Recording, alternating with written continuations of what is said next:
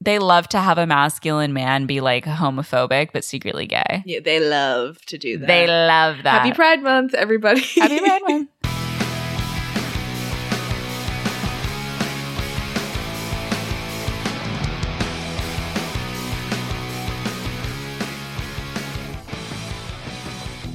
Hello, hello, hello. Happy June. Happy almost end of June, which is crazy. How did we get here so fast? It's scary that we're in the second half of the year. I can't hear that Being sentence. still scares me. It it scares me to be still. Are you Oh always gosh. moving? Are you Time is moving Oh, too God. fast, and I'm I'm just along Yeah. for the ride. But here we are, and Yeah. um, yeah, we have a. I was gonna say we have a great film for you today, but that's not true. Um, we have a film we for have you a today. film for you today. It honestly was better than my expectations. Mhm. Was this your first time watching it? No, no, I had seen it before, Okay. but like a while ago. Yeah. I don't love Rob Schneider. no. Like, I don't think he's very Me funny. neither. he really relies on being like a weird looking guy and doing like a faux Adam Sandler. It's like Adam Sandler light. yeah. Yeah. I mean, well, let's just get Yeah. into it. But So today we're doing 2002's The Hot Chick. Obviously, I just said Schneider, but we also have everyone whose name I, I simply don't remember anyone's Rachel names ever. McAdams, Anna Yeah. Faris. Yes, there's cameos from Tia and Tamara Mowry and Michelle Branch, which is so funny. And Ashlee Simpson. yeah, they just got a lot of people for this movie, Mhm. and it really does like visually encapsulate the early 2000s very well. Mhm. It surprisingly did pretty well in the box office. Yeah, let's throw some numbers out there. Yeah, the numbers, baby. $34 million budget, $54.6 million in the box office. Pretty decent. So they made a return. Mm-hmm. I mean, it was directed by Tom Brady, not the football star. Yeah. Um, and it was also written by Tom Brady and Rob Schneider. So, Mhm. I mean, he was behind this. It was the- his fault. Yeah, it's his problem. Yeah, it um did not get good reviews at all. Not surprising. It also opened at number five, like that weekend in the box office. So, like, not like wow, it's like top of the chart. Yeah. So uh, I pulled this quote from Wikipedia. Both Roger Ebert and Richard Roeper panned the film, and Roger Ebert gave the film half a star out of a possible four, declaring the MPAA rates this PG 13. It is too vulgar for anyone under 13 and too dumb for anyone over 13. And Roeper's review just said, it's in color and it was mostly in focus. Damn. Damn. Pretty brutal. Yeah.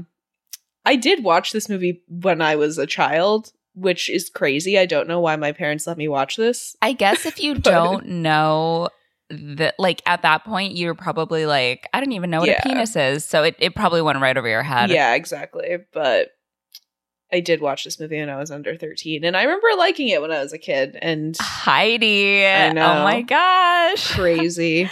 But yeah, it also it was shot at University High School in LA, which was actually used for like a lot of different film shoots. Like it's in Bruce Almighty, Seventh Heaven, and Lizzie McGuire. And cool. I found this in an article about the school from like 2003, talking about how amidst all of the budget cuts and stuff like that, more and more schools are like opening up to film shoots and stuff because not only do they get paid for it, obviously, but often they'll like donate the set pieces to the school so they get like extra furniture and stuff like that. Um, but this school in particular, because it was like so popular for film shoots, one of the gripes that like film crews always had was that the palm trees outside made it look like distinctly West Coast. So they got rid of the Mm. palm trees so that they could also pass for like an East Coast school. Wow. I mean, this Yeah. movie takes place technically in the in California, so I don't even yeah. know how fruitful that was for them. But yeah, cut down some trees. Why don't you? Yeah. Get that movie money in there, baby. Ka-ching, ka-ching, bling, bling, bling. Yeah. Um, I did find this comment very interesting. This is from Rob Schneider. He said, No man is 100% masculine and no woman is 100% feminine. We're all just somewhere on the scale there. So, what I tried to do was just play it with an innocence and gentleness and then find some physical keys to lock in on. And I'm like, that's a surprisingly intellectual read for someone who like wrote this film. Like, you wrote it. Right. Like, what do you mean? Where was find that? some keys to lock in on? You wrote it. You knew what you were doing the whole time. Oh my god. We'll get into it, yeah. but I do feel like some parts surprised me in a nice way. yeah. Like the rhetoric around some of the like queer codedness of the movie. Mhm. Really funny that we're doing this for Pride Month. I know. Like it insane. wasn't a. Pr- we're not like, oh, found the great Pride Month movie, the hot chick. Let's Yeah. do it. It was just like a coincidence that we picked it this month. No, we were we were saying before we started recording that like this movie was way less transphobic than I had anticipated. Oh yeah, What I wasn't expecting is how incredibly racist it is. so racist. Holy shit! And we'll we'll get into it, but before we do, uh, we just want to remind you that out on Patreon this month is Bend It Like Beckham, a far superior Pride Month pick, I would say. oh yeah. we had so much fun recording that, so if you're interested, head on over, check it out. Yes, you can also sign up for Patreon. If you haven't done so already, you want to join the sleepover squad there. You can chat on Discord. We have some fun perks for you. And we also might have an extra bonus episode this month. So stay tuned. Stay tuned. Shall we head right into it? Let's head right into it. Nice. so disgusting.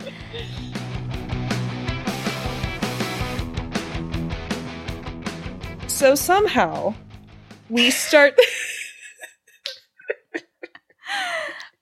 Already fucking jaded. somehow we start this movie in Abyssinia 50 BC. Sure. Sure. We, we see Princess We gotta find a mystical time. we gotta get some stupid Lauren. hmm We see uh, Princess Nawa, who is looking at her future arranged marriage husband in disgust as he is like eating a drumstick or something. And that's when she sees her servant girl like sneak through the crowd with a package for her. So Mm. Princess Nawa meets up with her servant, and this girl presents her with a pair of enchanted earrings. And Nawa has like the servant girl put one on and like her wedding dress, and she's like, Soon you'll live your life in jewels, not in chains. And like each girl puts on an earring. It does some body swap magic, Yeah. and the servant girl takes Nawa's place in the marriage. So that's the opening for this film. And like, just for clarification, the girl isn't like, yes, she's like being No. taken by some guard and she looks like horrified. Yeah, and now she has to marry this disgusting man. Yeah. We cut to 2002, present day. Jessica Spencer, played by Rachel McAdams, is on the top of the pyramid and they're like, go honeybees, go honeybees. Woo. Woo. and after their routine, she goes over to Hildenberg, who is dressed up in the rival school's cheer uniform, the Foxes. And she's like, This year's theme is unity. Like, go out there. It's unity for all cheerleaders. So Hildenberg goes out onto the court and everyone just boos her. They throw toilet paper and one person literally throws a toilet seat, which knocks Yeah. her to the ground. So she's cruel. Yeah. Jessica's like incredibly cruel. We then immediately cut to later on in the day in class, and Jessica and her BFF, April, played by the incredible Anna Faris, Love her. arguably the best part of this movie. oh, yeah. Not arguably. Yeah. Confirmed best part of this movie. hmm and they're doing their little like clapping chanting game which is boys are cheats and liars they're such, a big, disgrace. They will tell you anything to get to second baseball. Baseball. He thinks he's gonna score. If, you, let him go all the way, then you are a whore to culture studies flowers. which is you know iconic iconic in its own right yeah. And that's when keisha who's like another member of this girl group comes into class where she meets up with her other friends tia and tamara aka sissy and venetia Yeah, what the hell? but i don't think their names are ever said in this movie they really came in for a cameo and said, gotta get back to, you know, doing other shit. yeah they're like gotta gotta get back to set so they compliment her outfit before keisha's mother comes in this is just kind of like well i guess this is now the second display of racism that we've we've seen in this film so far and we're about four minutes in Yeah. but there's an incredibly racist portrayal of keisha's korean mother and Mhm. she comes in calls keisha ling ling and she's like oh you forgot your lunch and for some reason despite this woman being korean they put her in a qipao which is a chinese dress like it's a traditionally chinese dress so Yeah. anyways, Sissy and Venetia, they make fun of Keisha's Korean name, Ling Ling, and Keisha walks over to her seat and she's like, Out of all the Korean liquor stores, why did my dad have to walk into that one? And she also brings her lunch of like, it's like multiple things. She's like, I packed this and I made this. Yeah, it's like bulgogi and kimchi and all this stuff. Yeah. Yeah. I'm like, delicious. Yeah. I'm like, give me that Yeah. lunch. I will say, as like, I'm not Asian, right? But Mhm. I've had lunch before that was like, you know, cultural food Mhm. where I'm like, oh my God, I hope this doesn't smell. And like, I know other people have Yeah. had that experience. Josh has had that experience before Mhm. too, where it's like, and that's definitely because other people are like rude. Yeah. It's not, you know, but this is like a whole thing that it becomes like Mm. Keisha, aka Ling Ling, is like incredibly embarrassed by her Asian side and she wants to fit in with the other black students, Yeah.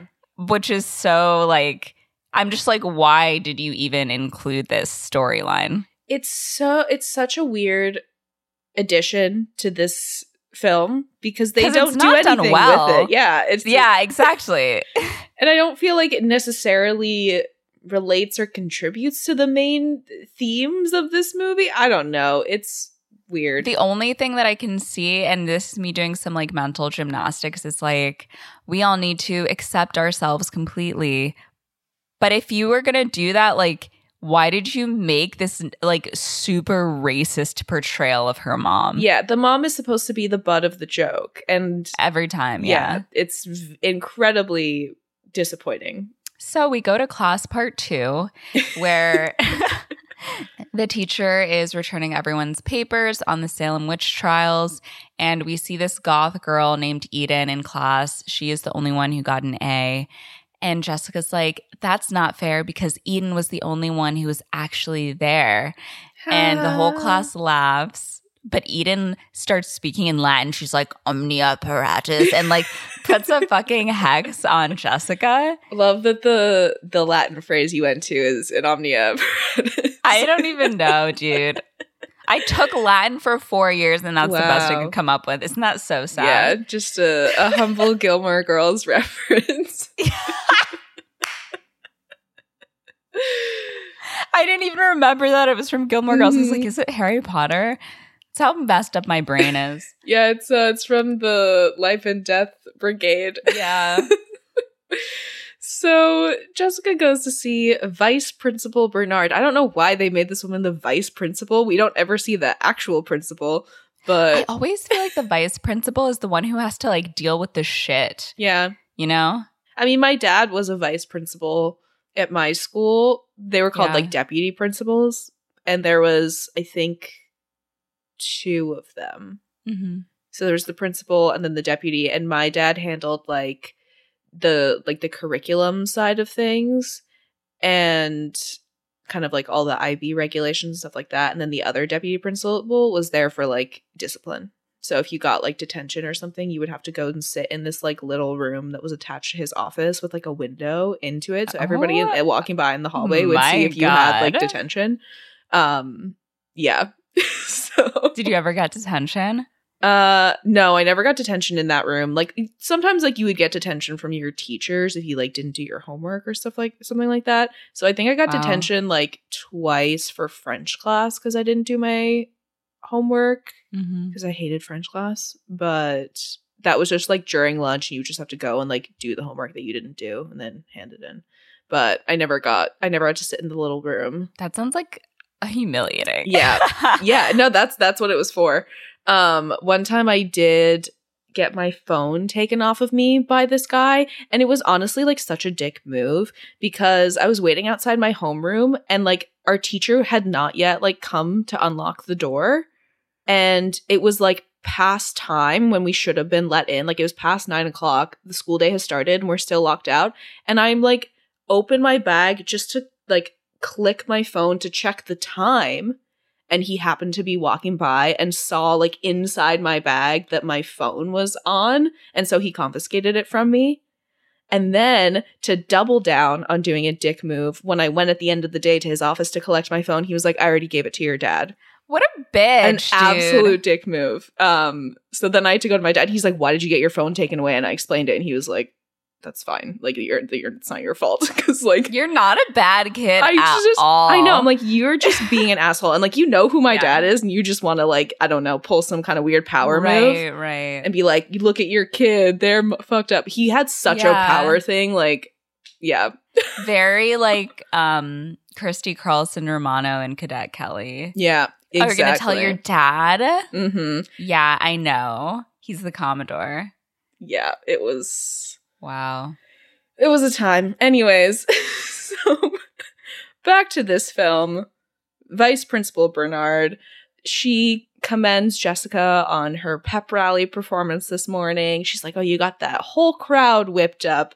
And Jessica is like, Oh my God, Principal Bernard, like, I think that you must have gotten the whole crowd whipped up back when you were cheer captain. And she's like, Oh my God, who, me? No, I was in the honor Oh. band. I was head tuba. And Jessica's like, "Wow, that's amazing. Um, I was wondering if you could write us some passes from class so that we can like practice our moves. You know, that trophy is going to look so good in your office." And Bernard is like, "Oh, all right, Jessica. Oh, you girls. you girls, you keep me young." yeah. So where do they go? The mall, of course. Mm-hmm. And I love how every time we cut to them driving, she's in this gorgeous little Volkswagen convertible. Yeah, a little Yellow. VW bug. Uh, the way I wanted a VW bug as like a teenager, unreal. Yeah, I don't know why it was like the It was the the car. girl's car of choice, but Mhm. punch buggies are for the girlies. Yeah. yeah, let me tell you. I remember once even going to like the car dealership Mm-hmm. and my mom was like, Oh, you look so cute and like a bug. Like, let's just go in and take a look at them. and like I said, and I was like, uh, that was like my dream car, which is so stupid because now that I know like a bit more about cars, everyone's like, yeah, those cars like are not good. Right. Like for longevity, like for what you're paying for. But yeah, I'd fucking buy one. Yeah. Anyways, we're driving to the mall and we got a sing along moment in the car. They're singing That's What Girls Do. And they go get some milkshakes at the mall. And Jessica, like, licks the whipped cream on top. And she's like, Hmm, how much do I owe you? it's okay. It's on the house. Really? Thanks. Just the best TikTok sound yeah. when the girlies are like, How much do I owe you? Looks in purse, one mint. yeah. It's on the house. One lone piece of salami. Really? Yeah. we should totally do that trend, but like have a little like Y2K like lip gloss or something. Oh yeah, like all of our Claire's merch in there. Yeah, all of our Yeah. Claire shit. So then they go off with their free milkshakes, and the cashier just immediately gets fucking blasted for giving them free shit Yeah. and has to empty the tip jar to pay for the drinks that he gave them. Which we learn later on that for these four drinks, it's like eight dollars, and I'm like, God, Oh my I god. miss those prices. I remember when coffee was like a couple bucks. Yeah. Like to get like a weird little frappuccino, whatever the hell. Mhm. So we then go into like a little clothing store, and April is just minding her business, trying to eat a snowball, when Jessica grabs it out of her hand and she's like, Oh my god, this is gonna go straight to your ass. Classic 2003 eating disorder core. And then Right. takes a bite for herself. And that's when the girls notice Bianca, who is like the head cheerleader from their rival school, and her little friends. And, you know, the girls approach each other, and Bianca tells Jessica she looks great. Are you doing something different or just hanging out with skankier friends? Oh my God. And then Jessica says, Oh, you look good too. Are you eating less or barfing more? And then Ashlee Simpson, yeah, what the hell? she just goes, Barfing more. And I think that's her only line in this movie. Yeah, I don't. Does she say anything later at the prom? She says, ah, yeah, she says, ah, and I think she says, Thank you when he says that dress looks great. And Yeah. I think that's it. But basically, after this interaction, Bianca and Jessica hug each other. They wish each other luck at the cheer competition. Fake, fake, fake. And while they're doing this stupid hug, Jessica slips a thong from the store into her bag. yeah. So when Bianca and her friends leave, the alarms go off. And the way she gets her shit absolutely fucking blasted. rocked by these two security guards who tackle Yeah. this child, let us not forget. Then as they're like dragging her away, they're like, let's go, Winona. Yeah. There's a lot of insanely violent physical comedy in this movie. Yeah. And it plays on the fact that it's like funny to see a woman fight or get a like have a woman be beat up. yeah. Have a woman be like thrown against a wall, thrown on the Right. ground. Yeah. There's a lot of that in here. And I'm like, it's so I'm like, you should look a little deeper into why you're Right. constantly you writing love seeing that. Yeah.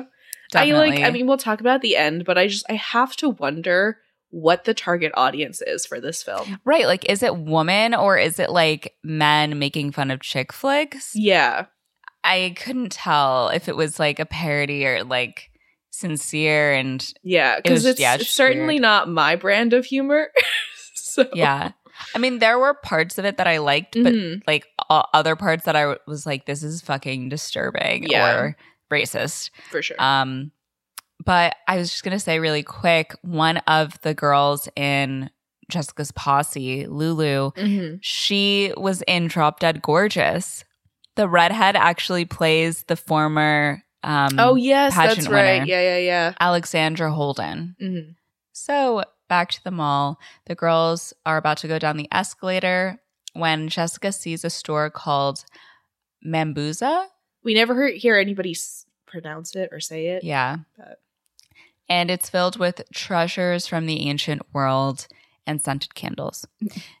so they go into this store, which I feel like every mall in the early 2000s had one of these stores where it was like world gifts and it had like swords and like crystals and shit. Um, so they take a look at the store when Adam Sandler in fucking dreads comes over and is like telling them about these artifacts. He's like, Oh, yeah, that was the prison where Nelson Mandela stayed for 27 years before he was released and made the president of South Africa. Yeah, pretty crazy. And you can store your weed in here. Hmm Apparently, this is like based off of an SNL character that he did that was always like, and you can put your weed in here. Yeah. So that's why that's in here. and also, I think he produced this movie or something. Yeah, I think Yeah. so. I think so. So he does that a couple of times. And later on, like in a different part of the store, Keisha's like, wow, this store makes me so proud to be African American. And the cashier smiles at her. And then Keisha's mom runs in and she's like, oh, you walked right by my nail salon and you didn't even say hi. Again, like super racist. Yeah. I'm sure this actor doesn't even have this accent but the cashier then like shakes her head. And I'm also like, so it's not just her being like embarrassed, it's also that people are upset that she's like, I don't know if they're upset that she's co opting being black, which she also is, or if they're upset that she's half Asian. Like, it's a really weird framing. It's also, it's just such a. It's such like a nuanced real life issue. Like, there's obviously a lot, especially at this time, after kind of like the late 90s, there's been like a lot of tension between black communities and Asian communities. And like, Yeah. For example, like the murder of Latasha Harlins, like was a big catalyst for a lot of that discourse. And to just have it kind of like thrown in here very casually feels like so weird because it's like a big nuanced issue Definitely. um, of like tension between these two communities. And also there's a lot of nuances in being like a mixed race individual and it yeah, it just feels so weird that they're just like throwing it in here and being like, haha. Yeah. Very weird framing. I don't know what I'm supposed to get from that. Mhm. Then Jessica comes across this box, and it's the same box as the beginning of the movie with the enchanted earrings. And she pulls them out as Adam Sandler is just going sicko mode on some drums, like. Mhm. So we get this, like, you know, racist drum roll as she opens up the Egyptian box. Yeah. She opens up this box and looks at the earrings and says she has to have these to wear at prom. She'll be the envy of every girl. But the cashier is like, this is a genuine artifact. It is not for sale. So while she turns around for like a millisecond, Jessica snags the earrings and puts them in a box from the sale section. And she's like, I'll take these, please. She's a thief. She's a thief. I mean, would it be 2002 if there wasn't any shoplifting in the mall scene? Yeah. I mean, this is our second second uh, instance of shoplifting. So Mhm. It was like trendy and fun to shoplift in 2002. really, oh my gosh. I feel like that from every like movie I've ever seen from this time period. Yeah. Well, I mean, there was that Lizzie McGuire uh, episode where it's like, did Miranda shoplift the lipstick? Do you remember that? Not off the dome. No. Oh my gosh. I watched it like fairly recently, but Yeah. basically, like, they go to the mall and Miranda gets accused of like stealing this lip gloss. And she's like, no, I bought it here last week. And then Lizzie's like, well, I don't remember you buying it. Like, do you have a receipt? And she's like, no, I don't have the receipt. I can't remember in the end if she did steal it or not, but it was a whole storyline. And they were very worried about Miranda going down a bad path of oh stealing God. lip gloss. Oh, Lizzie McGuire. Yeah. So we then cut over to a brand new character, which is Clive Maxtone, aka Rob Schneider himself, who is just a guy trying to rob a gas station. He has literally put duct tape over the cashier's mouth and tied He him up. He wrapped that guy Yeah. up. Yeah. And he's going through the register, but there's only $18. And the guy's like, It's a gas station. Everyone pays with credit cards now, but you can help yourself to some nachos. So Clive fills up his bag with chips and just like fucking dumps the cheese right in there, which is crazy. That grossed me out. Yeah. That fucking give me the ick, dude. Yeah. Meanwhile, Jessica and her friends, they drive up to the gas station, like waiting at the pump for service. Clive steals all the donation money and all the scratcher tickets, and Jessica just keeps like driving over the little like bell sensor over and over again because nobody has come to serve them yet. As that's happening, Clive, what's he doing? Chugging slushy straight from the nozzle, uh, Yum, giving yum. himself an immediate brain freeze, like an idiot. I was gonna say a tummy ache. Yeah. yeah. but yeah, yeah, he does that. And while they're waiting, Jessica tries on one of her new earrings. Clive tries to like leave the gas station, but Jessica thinks he works there and she's like, "Um the cap is on the other side. Go pump my gas." And like check I'm like, under what the is this, New. Jersey? So like he then goes to check under the hood and because Jessica is a little bit of an asshole, uh she decides to honk the horn right in his face, not once but twice. So he hits his head on the hood of the car. And as the girls drive off, hee hee heeing, Clive notices one of Jessica's earrings on the ground. So he snatches it up before running off.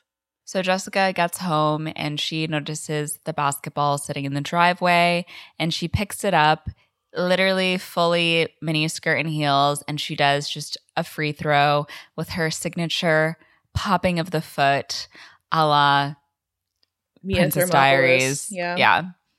And then she goes up to her room where her brother, literally called Booger, like That's uh, his parents call his him government Booger. name is Booger. Are you freaking kidding? Like his parents call him that. I went to Wikipedia. It is what his character is called. He's called Booger Spencer. There you go. That's crazy. Okay. And he is like wearing her bra. And he's like, I'm not wearing it. I'm simply holding it up to my body.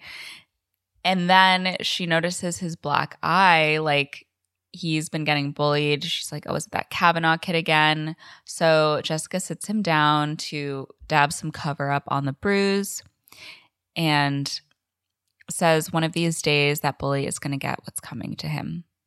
So Jessica then notices that Booger is wearing her lipstick and he gives her an air kiss before running out. So this comes back later, but Mhm. like he is clearly interested in either like wearing women's clothing or like dressing up. We don't know if he's like because also it says 2002. We don't know if Right. he's trans, if he's just into drag, if he's Mhm. just like experimenting with whatever. Mhm. Like, but he's definitely enjoying himself. Yeah. And she seems to be like okay with like she's not like, oh my God, take that off. She's more of like, stop going through my stuff. Yeah, it's more like stop touching my things, but Yeah. and like they do seem to have like a good relationship. This is kind of the first time we see Jessica express any sort of like empathy or care for another character. Yeah. She really does seem to care about her Yeah. family, as Yeah. we see. in the movie. Definitely.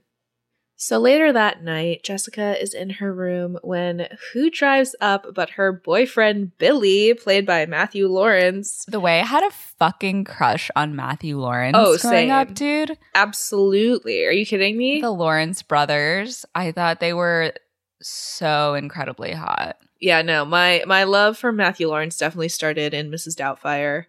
I had such a crush on him when I was a kid. I'm thinking of what movie is it? Where he has to go live on like a farm and his brother's like a rancher. I have no idea. We'll get back to it. I'll find it. I'll find it. Yeah. Well, I mean, I know that there was some like drama with Matthew Lawrence fairly recently because No he way. was with Cheryl Burke from Dancing with the Stars.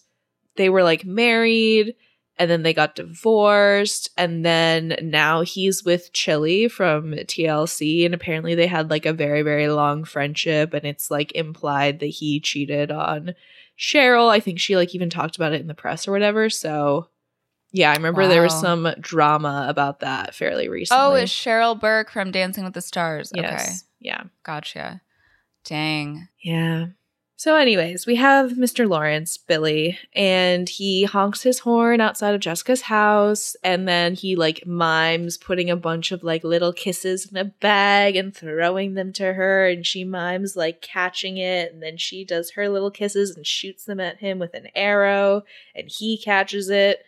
So she then climbs, you know, across her roof down a tree to meet up with him and they like make out for a little bit and then she starts kissing his neck and this guy is literally about to fucking bust a nut in outside of her mm. house and he's like oh my god when you do that my whole leg tingles and shakes and she's like oh what happens if i kiss you here and she kisses his adam's apple and he's like oh my god so he then is like, come snowboarding with me this weekend. And she's like, silly Billy Nilly, I told you I'm not having sex with you. Alrighty. Which it just like, okay.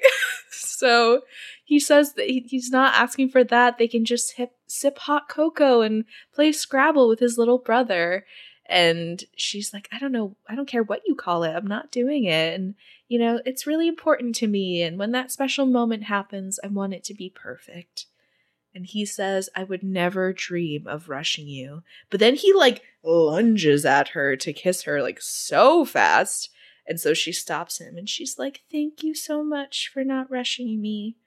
And he says, If She changes her mind. They can still go north this weekend. I'll wait behind for you. And she says, Front, behind, I'm still not doing it. And then gives him one last kiss and wishes him good night as she climbs back up the tree. And he's just like, Oh man. It's just the most like stereotypical, like, horn dog, Yeah. teenage boy, and girl who couldn't possibly ever have a sexual urge. It's um really weird that they frame his introduction like this Yeah. because later on we're expected to believe that he's deeply in love with her, mm-hmm. which is fine. Like I would have preferred that storyline that we get later, Yeah. but just in the introduction of him because then it makes it seem weird that he's being like he does seem like he's just interested in sex in this moment. Right.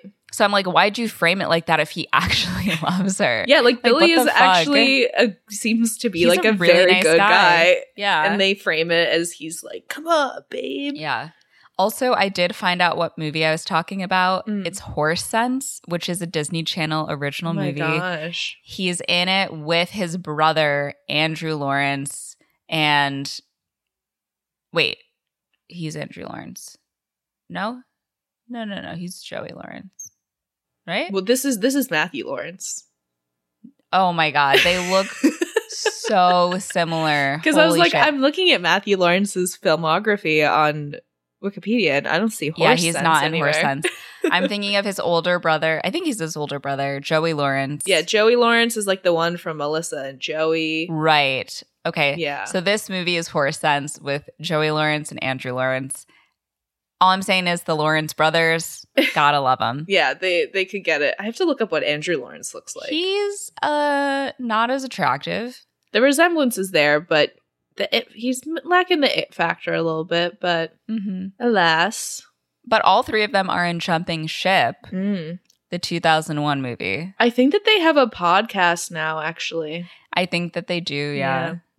But yes, so we have that scene, which in my opinion should have been better. Yep. Um, later on, Jessica's on the phone with April and they're talking about how her and Billy are like a fairy tale. And Jessica's like, it's scary sometimes. Like, I didn't, it scares me to be perfect. to be this perfect. Yeah.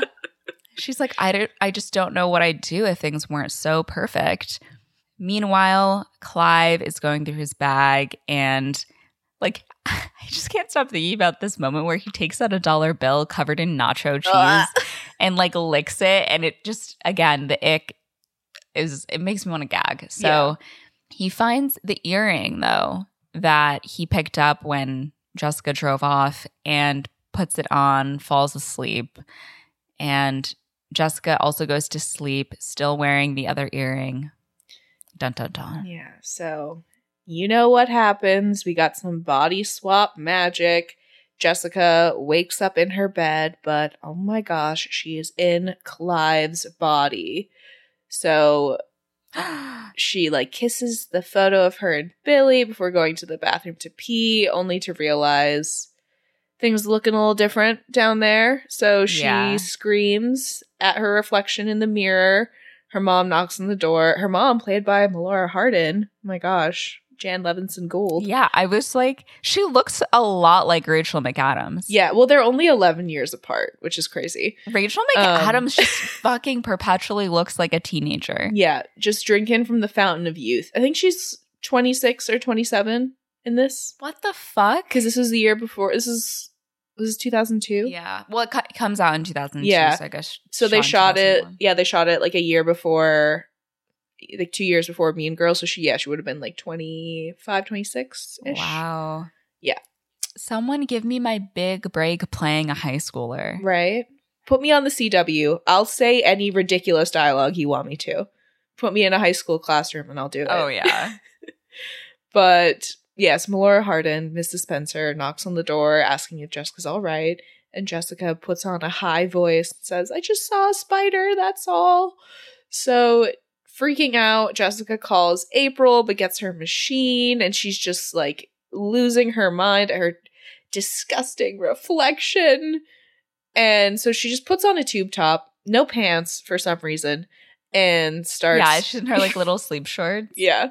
Starts like walking across her roof she peeks in her parents' bedroom to see her dad laying out his clothes for the day, so she sneaks in and grabs them, goes downstairs, and uses a newspaper to hide her face from Booger because Booger thinks it's his dad. And Booger asks if he can have this cake for breakfast, and Jessica's like, "Yeah, yeah, sure, whatever," and leaves. And that's when the actual Mr. Spencer comes in, and he's like, "Booger, what the hell are you doing eating my boss's birthday cake?" Aye, aye, aye. Oh my. Love the comedy of the child just digging into the cake. That that one never gets old. Yeah. That Classic. is Classic kid going fist first into a cake and just smearing it all over his face. yes, ma'am. So Clive wakes up in Jessica's body and goes to pee, and he's like, "Where's my dick?" Amazing. Wow. So we go to school, and April gets a call from Jessica through the payphone. And April is like, Oh, like my phone is ringing, just like shirks down in her seat and Yeah. answers it, like as if no one would notice. Can't do that in my school, clearly. Clearly.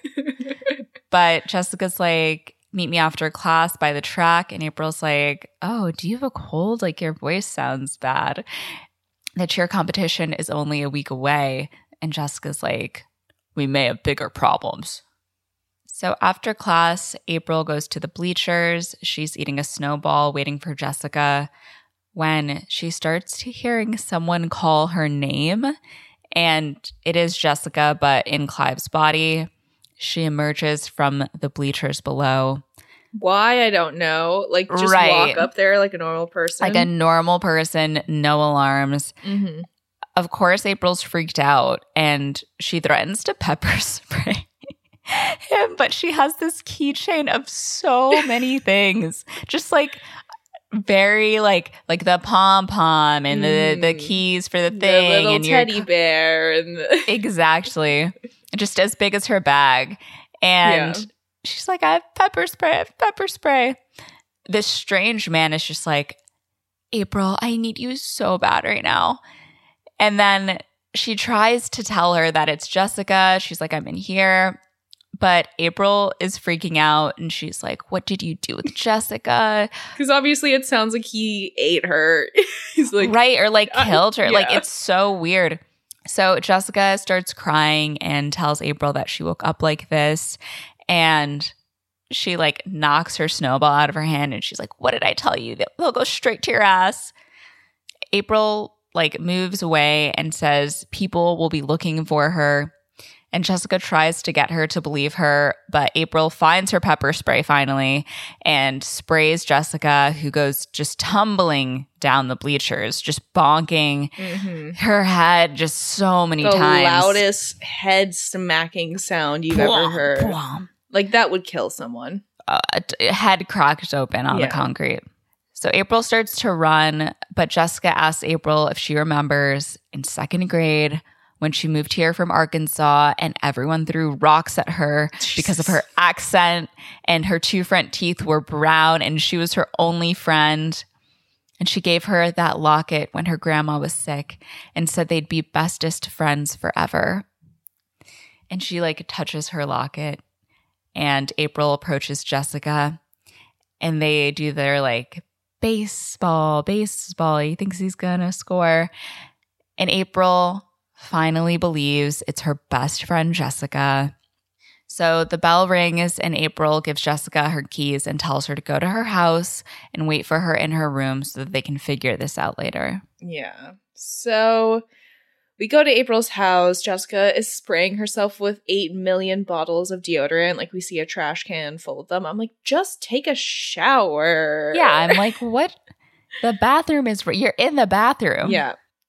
April also has called Jessica's mom to tell her that she's going on the ski trip with Billy's family, so that buys them the weekend to figure this out. We see Jessica use a nose trimmer and just goes to town on her nose and ears. And she says, I've got hair everywhere in my nose, in my ears, on my chin. I'm afraid to look anywhere else. It's like I'm an ad for hair What a bad line. yeah, the response to this is April puts hot wax on Jessica's chin and uh, pulls a strip off of it, which would take someone's skin off. Like, I don't think you're supposed to put that wax in particular on your face. Yeah, I don't know. I feel like you would need a gentler wax for your face. Yeah, I would assume so. Like, there's usually wax for the face and for bikini line. Yeah. They're two different, Yeah. two different things.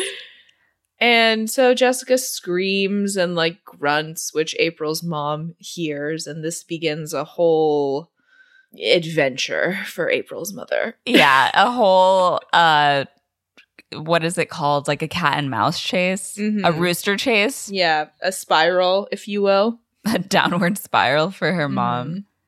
So later on, Jessica is plucking her eyebrows, and April asks about her penis.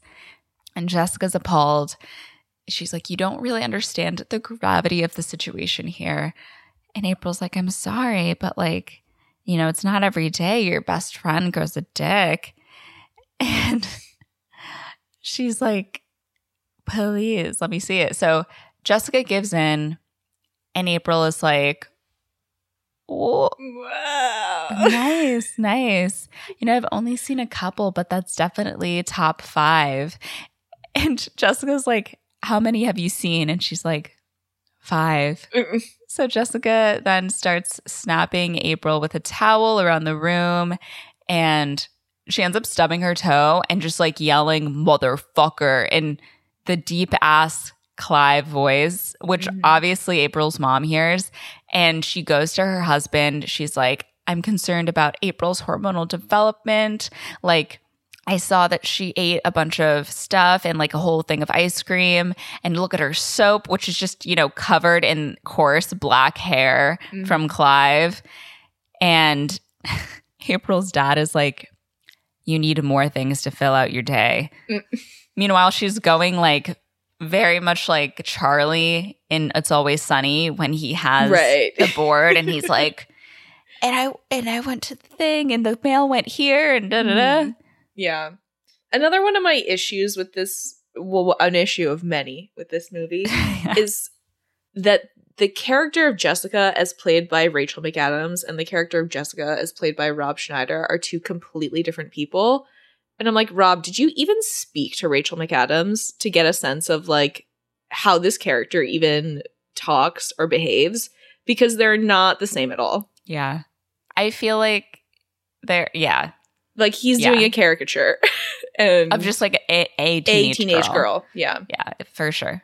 So we then go to Billy, who's on his ski trip with his family, and he gets a phone call from Jessica. But of course, on his end of the phone, all he can hear is a man's heavy breathing and crying. Yeah. And Billy thinks he's being pranked, and Jessica just goes, I should have made love to you when I had the chance. And this line caught me so off guard. I was Yeah. like, oh my God. Billy then just goes, Father Mulcahy? And then we cut away. And like, what a dark, dark joke to put in there. Yeah, pretty brutal. Mm-hmm. So in the morning, April wakes up to Jessica. She's like, Tell me I'm beautiful. And April says, On the inside. so they all meet up at the mall, and Lulu and Keisha are there. And she's like, um, Jessica's going to be a little late. And they're like, Oh, what? Is she only going to make us wait an hour this time? Do you remember how she was in the bathroom at Six Flags and we missed the bus home? Our parents had to drive three hours to pick us up. And then Jessica and Clive form just comes over and she's like, I got my period, okay? So we cut to back at April's house, Jessica showing Lulu and Keisha her dick. And they're all like, hee hee, oh my god. And then Jessica says, Now that everyone's up to speed, can we please get a plan going? So April asks what could have caused this. And Lulu says, Maybe it wasn't an accident. It must be somebody who hates Jessica who did this to her. Mm-hmm. And Jessica is confused because nobody hates her. And the girls have to be like, who's gonna tell her? So Oops. April tells Jessica since she's so beautiful and so perfect, some people might misconstrue some of the mean and hurtful things that she does to them. While they, they are funny, but people tend to focus more on their own public humiliation and shame Yeah. which is very succinct, I would say. And Jessica just goes, So you're saying people think I'm perfect? Dear God, Jessica. Mhm. And Keisha suggests that they make a list of all the people who hate Jessica, and Lulu says a shorter list might be the people who don't hate Jessica. And that's when Jessica throws a pillow at her, and we have this whole pillow fight that ensues, and they're all hee heeing away until, again, the violence against women in this movie. They decide to have So Rob crazy. Schneider just smack the shit out of all of these women. They go flying, hitting the walls, like making Like, dents in the Dents walls. in the wall. Yeah. And they all get hit so hard that they go unconscious. yeah. Hilarious. That's the funny joke. They're dead from the pillow fight. A man just threw some teenage girls against a wall. I'm wondering if it's like to show that she doesn't know her own strength as a man, but the comedy is them flying into the wall, which is like not funny. No.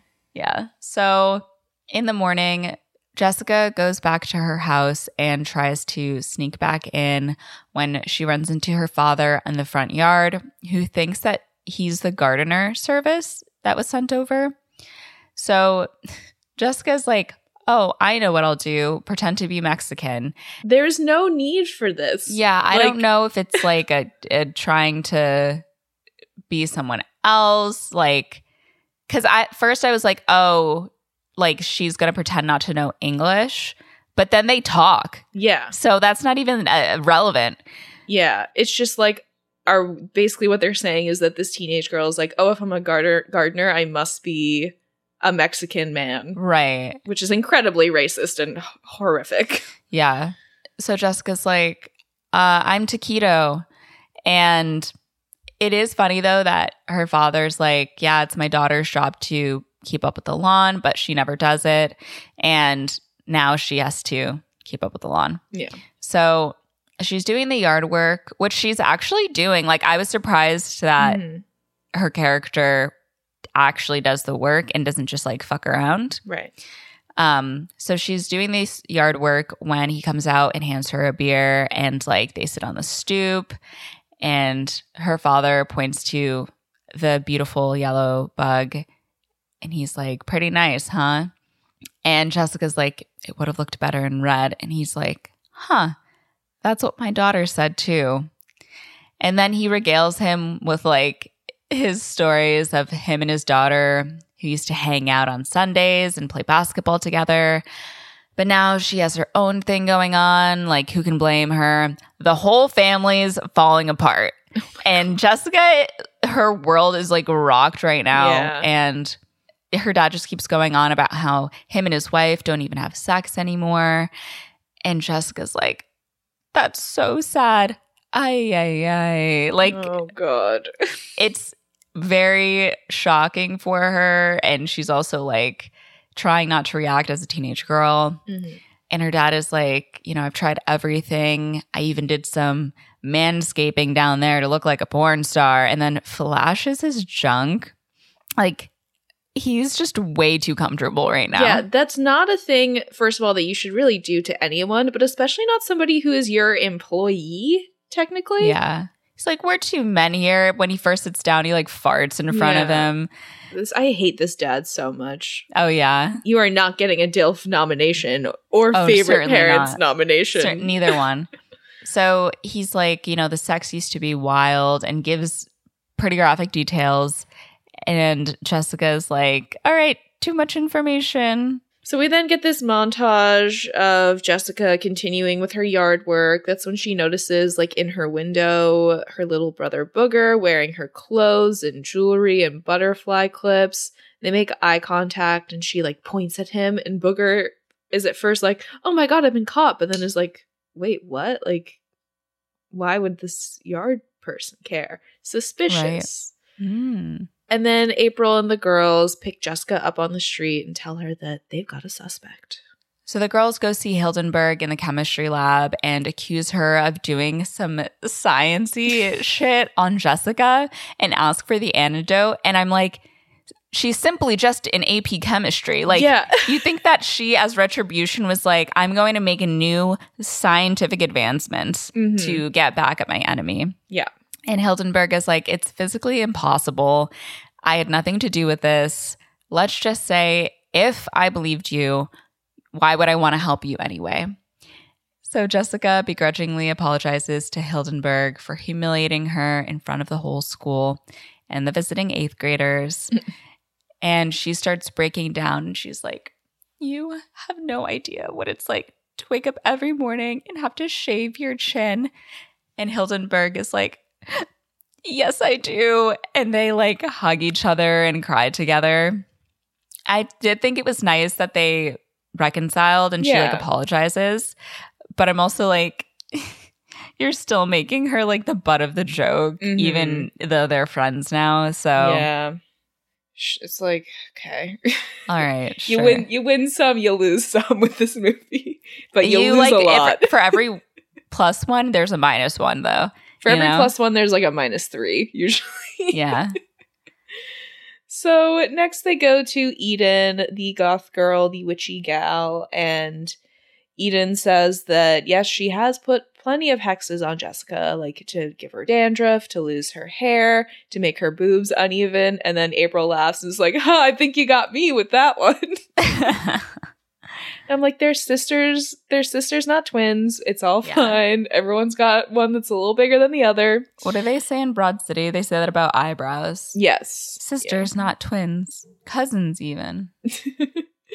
so Eden says that there's some powerful cult magic at play here, like an ancient spell or voodoo or Santeria. And they're like, ooh, what's that? She says that Santeria is this Latin based form of witchcraft. It originated in Africa before making its way to Cuba and Brazil. And then they're like, oh, Bianca.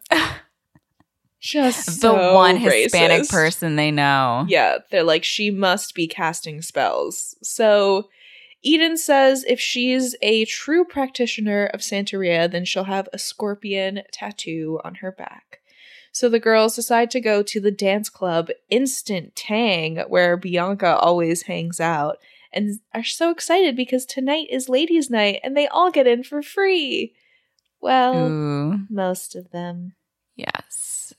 So they go to the mall because we have to have a makeover montage scene. And they try to make over Jessica so that Bianca will give her, him, her, whatever, a chance to dance on the dance floor. And then they can find out if she has the tattoo. So they try out all of the hairstyles of the Backstreet Boys before finally landing on Howie's hair. Basically, what Jessica already freaking had Yep. Pretty much no difference. Yep. which is the joke, which I was like, okay, that's a little Yeah. funny. I like that they had the poster and they like crossed out everyone's Crossed it out, faces. yeah. yeah. So April is checking out Jessica's look and says she looks good, and they have like a little giggle. April is feeling something. Mm-hmm. Mm-hmm. Then they go back to the milkshake place where Jessica tries to pull the flirty scam to get them for free. But the cashier is just extremely uncomfortable. And he's like, that's going to be $8, please. Mm-hmm. and of course, they have to pay this time. Yeah. So we go to Instant Tang. Jessica dances her way through the dance floor in her like low waisted pants, flashes her over 21 wristband, and orders drinks for the whole group. And she gets like all these quote unquote like girly Sex on drinks. the beach. Extra sugar on the rim. Yeah. Yum. And the bartender looks at Jessica with homophobia, and Jessica's like, "I will get a brewski. Actually, make make that a double brewski." S- Meanwhile, across the bar, there's some guys that notice the group of girls with Jessica, and one of them with this disgusting, nasty, greasy ponytail Yeah. wonders how a guy like him gets all the hot chicks. And I'm like, look at yourself. You look disgusting. and his friend just goes, I got dibs on the dots, which is Hildenberg wearing basically like a twister matte dress, yeah. which is why he says the dots. I thought it was cute. They really Yeah. make her look super different from the other girls, though. Like she's never wearing like a mini skirt and a Y2K top. Yeah. But I guess like same with Goth Girl, like she also has her own style. So Jessica and the girls are talking about how some cute guys are like across the bar and the bartender overhears talk like Jessica talking about a guy's sweet buns and then she does this full like 2 minute long pivot being like, "Yeah, I wish they were women's breasts so I could squeeze the hell out of them, you know, put put a steak on them because that that's what guys do." And the bartender just walks away. And that's when they notice Bianca on the dance floor. And Jessica says, I'll show her. This is my song. Yeah. So April, Jessica, and Eden head to the dance floor. And Bianca notices April dancing with Jessica. So she pushes her out of the way so that she can dance with Jessica. In what world are these girls clamoring to dance with Rob Schneider? None. Yeah. No world. Mm-hmm. Jessica is like disgusted by Bianca, you know, shaking her ass and like trying to dance with her. Um, but her shirt is like tucked into her pants, so she's like, I can't see it. Meanwhile, Hildenberg is getting down with the guy who's like dibs on the one with the dots, and he's like right hand red, and she's like left hand blue, and like puts his hands on her butt. So she's having a good time. Yeah. Go Hildenberg. She's having the best Yeah. time out of everyone. Oh, yeah. Meanwhile, Jessica's still dancing with Bianca and she bends Bianca over and like they've all started dancing with other people like around them. So these other Mhm. guys are like spinning their dates around, like ripping off their shirts and Mm-hmm. um finally Jessica gets to rip the back of Bianca's shirt off and she's like no tattoo. Absolutely shreds that shit. Shredded, shredded just to strings. Mhm. But now there's like a dance circle for Jessica and she does her thing and she like dances around the crowd. April is feeling some feelings. Mhm. And then Jessica goes, I got to hit the little girls' room before I soak my panties. By that, I mean my girlfriend's panties, which I carry with me to pee in if I don't make it to the bathroom in time. Well, you don't pee in your girlfriend's panties? What kind of gay club is this? Hey, everybody, check out this guy not peeing in his chick's panties. I did laugh at that one, I will say. Yeah. I can't tell with the bartender if he is homophobic or if he is secretly gay. well, the implication at the end is that he's gay. Right. Yeah. Right. but at this okay. point, it's reading as homophobia. right. They love to have a masculine man be like homophobic but secretly gay. Yeah, they love to do They that. love that. Happy Pride Month, everybody. Happy Pride Month. the other day I was walking in like the Times Square area Mhm. and um Josh and I saw two men holding hands and they were just the most buff men ever. Like looked like both of them spent real big hours in the gym. Yeah. And Josh was like, "Oh my god, I've never seen like." I was gonna make him sound like he's gawking, but like honestly, it was just we were both like, "Oh my god, like that's so beautiful." Yeah. yeah, but uh, we we were both like, "Oh my god, we've never seen like two like like they weren't just fit; they were super ripped." Right. Right. Um, happy Pride Month. Happy Pride Month, everybody. So to keep these good vibes going, uh, Jessica goes into the bathroom and Jesus doesn't Pride Month. so she doesn't want to, you know, go in front of the bathroom attendant, but like it's going to be a long wait for the stall. So Jessica asks the bathroom attendant if he'll at least like turn around, and he does, goes back to doing his thing while Jessica just like shimmies her pants down to like sit in the trough that's filled with ice. And I'm like, that makes me want to gag the thought of For touching sure. that ice in any way. Um, and then goes up to the attendant holding a chunk of ice, being like, Why is there ice in there? And the attendant is obviously grossed out because that's fucking disgusting. Then who comes in? But ponytail guy, he comes in to pee, and Jessica stands next to him and like glances down to figure out like how to pee standing up and it's like, wow, you're really good at that. You make it look so easy. And the ponytail dude is weirded out because somebody is Yeah, like why wouldn't you be? staring at his dick. Um, and Jessica gets a little closer to get a good look, and the dude asks, Why don't you just take a picture? So Jessica has to like pull out her dick and try to pee. the attendant is like, "Oh, aim at something," but it's just going everywhere. And he says, "Hold on to it, not too tight, but enough to let it know you're the boss." It's such a weird conversation. Yeah, and says, "Remember, if you shake it more than twice, you're playing with it." So Jessica finishes up successful pee and goes to wash her hands, thanks the attendant, and gives him a kiss on the cheek before heading out. Yes. So back in the club, Jessica meets up with the girlies, and one of the guys hits on Eden, and Jessica defends her. So it's a guy with a nasty, greasy ponytail, and he's like, What are you, They're pimp? Like, and they're your hose. So Jessica slaps the shit out of him. But then the guy is like, Outside right now, like, let's fight.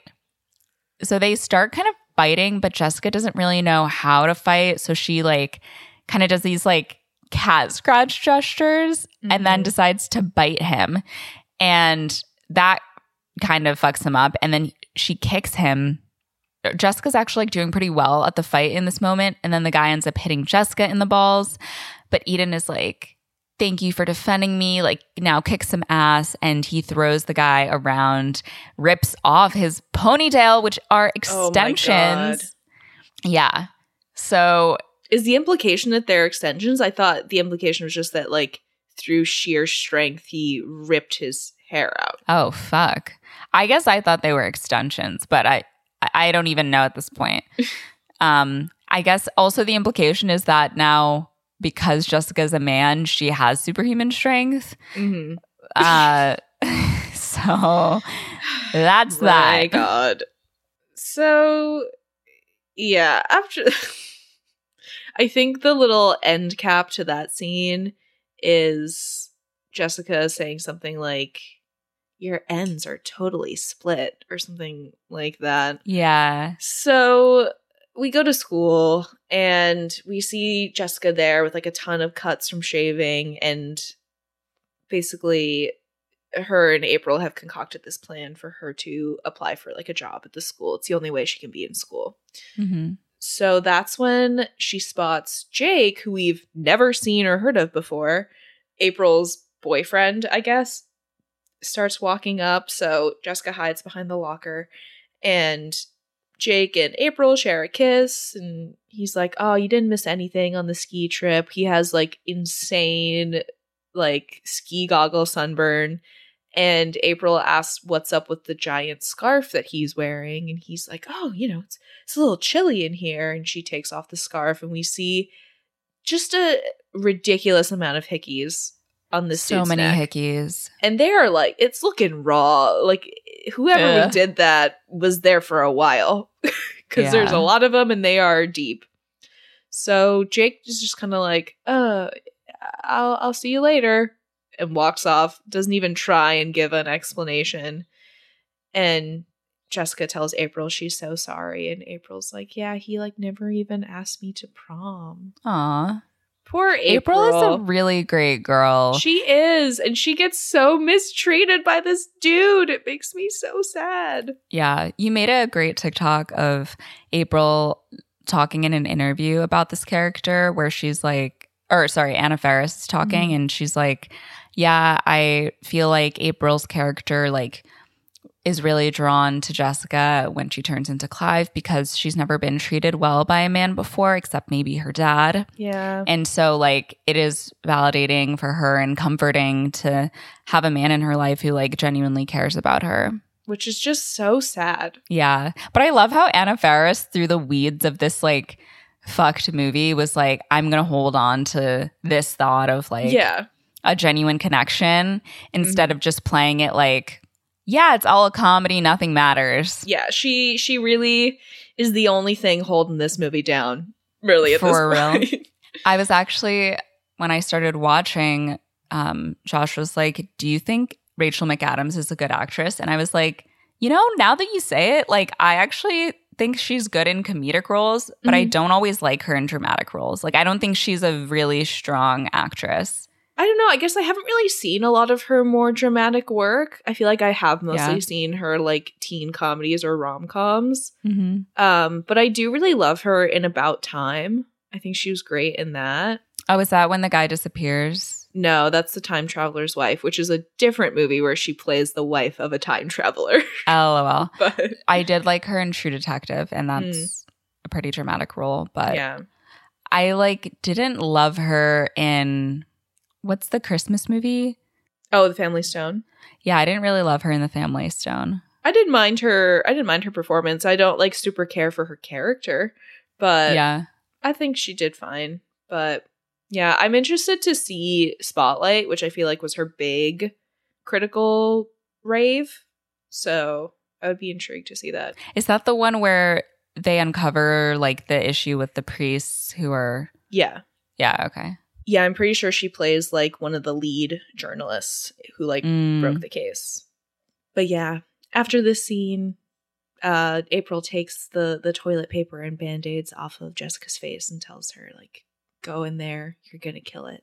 Yes. So Jessica has a meeting with VP Marjorie and she like applies for this janitorial position, but the vice principal isn't convinced that she's qualified. But Jessica's like, you know, I'm a struggling musician. Like, to be honest with you, I, I really need this job. And mentions that it all started in the high school honors band playing the tuba. And Marjorie Wow. is just like very easily flattered and agrees to hire him. And then she's like, you just have to fill out the security form with your fingerprints. So Jessica fingerprints the form. The way those fingerprints are so smudged, I'm like you Just can't insanely. you can't like, get a reading eh, off eh, those. Eh, yeah. Yeah. So Jessica goes to the bathroom where so Billy is like literally in a stall doing his business and yeah. Jessica peeks over the stall door and is like, "Billy, we need to talk." And Billy is obviously freaked out by this grown man looking at him going to the bathroom. So he, you know, pulls his pants up and goes out and is like, What are you talking about? And Jessica says, I tried to call you on your ski trip. And Billy's like, That was you? Oh my God. And walks out.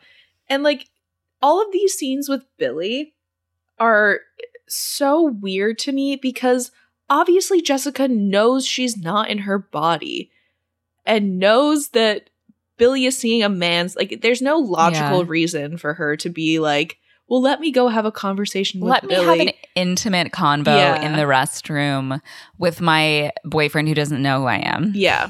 Like you're not even gonna try and explain who you are first. You're just gonna be like, we need to talk. Like Go right into it. it doesn't make any logical sense. It's just for the gag of like, oh, this teenage boy is feeling super uncomfortable because he's being preyed on. And especially Yeah. darker when we have that very dark undertone of him potentially being taken advantage of by somebody By from the church when he was a kid. It's like, oh, so icky. it's gross for sure.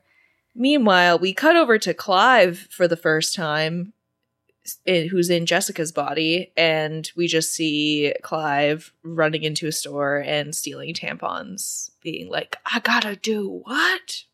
So we have that.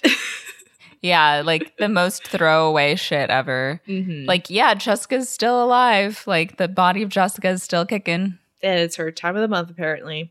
Mm-hmm. So Jessica is back at her gardening job. So I'm like, she's busy. She got two full time jobs going. Literally, Jessica's like, I gotta go to work. yeah. Let me girl You think being a man is all fun and games? I gotta go to fucking work.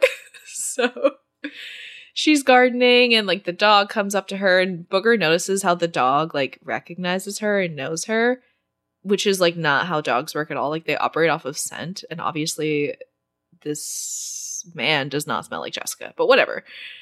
Jessica's dad then throws the basketball at Taquito. Just like, let's shoot some hoops. So they shoot some hoops. Dad is in the t- smallest shorts I've ever seen and uh, absolutely destroys Taquito on the court.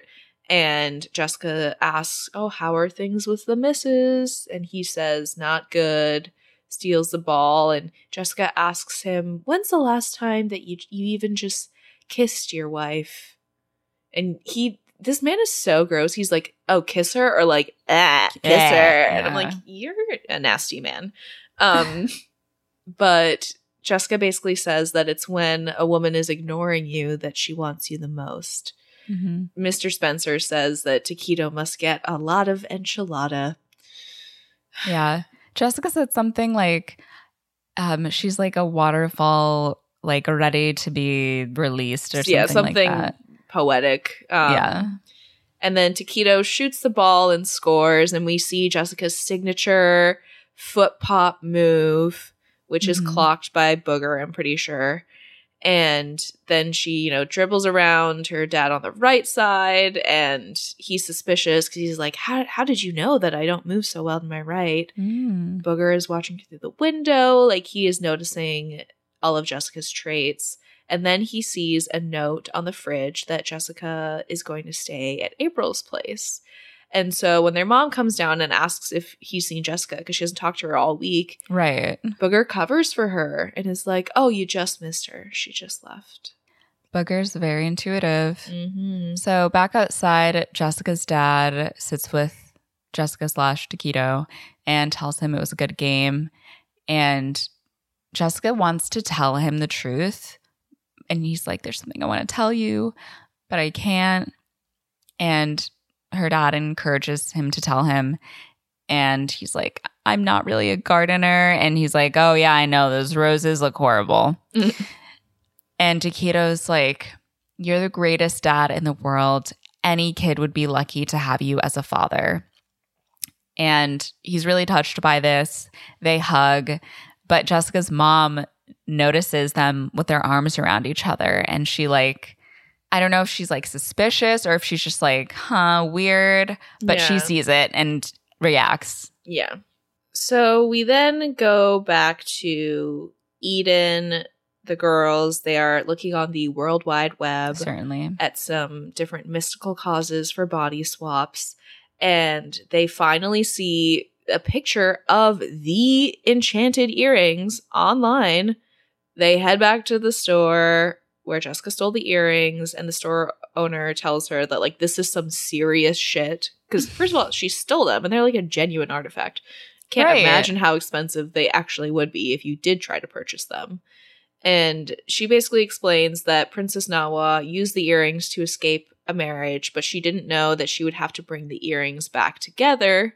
And then she ended up like living her life out as a servant girl. But also, like, Mhm. even if she did bring the earrings back together, like, she would still then just go back into her body and be married to the guy that she didn't want to be married Right. to. Like, what was the long term plan there? Yeah. I don't know, but there's something about how basically you have to bring the uh, the earrings together before the full moon is the gist of it. And meanwhile, like hippie Adam Sandler's like like as the Mhm. story is being told. Yeah. So we get a montage again. Everyone is putting up flyers for the missing earrings, and we see uh, Hildenberg with the guy from the club. He he's like holding her on his shoulders. They're putting up flyers.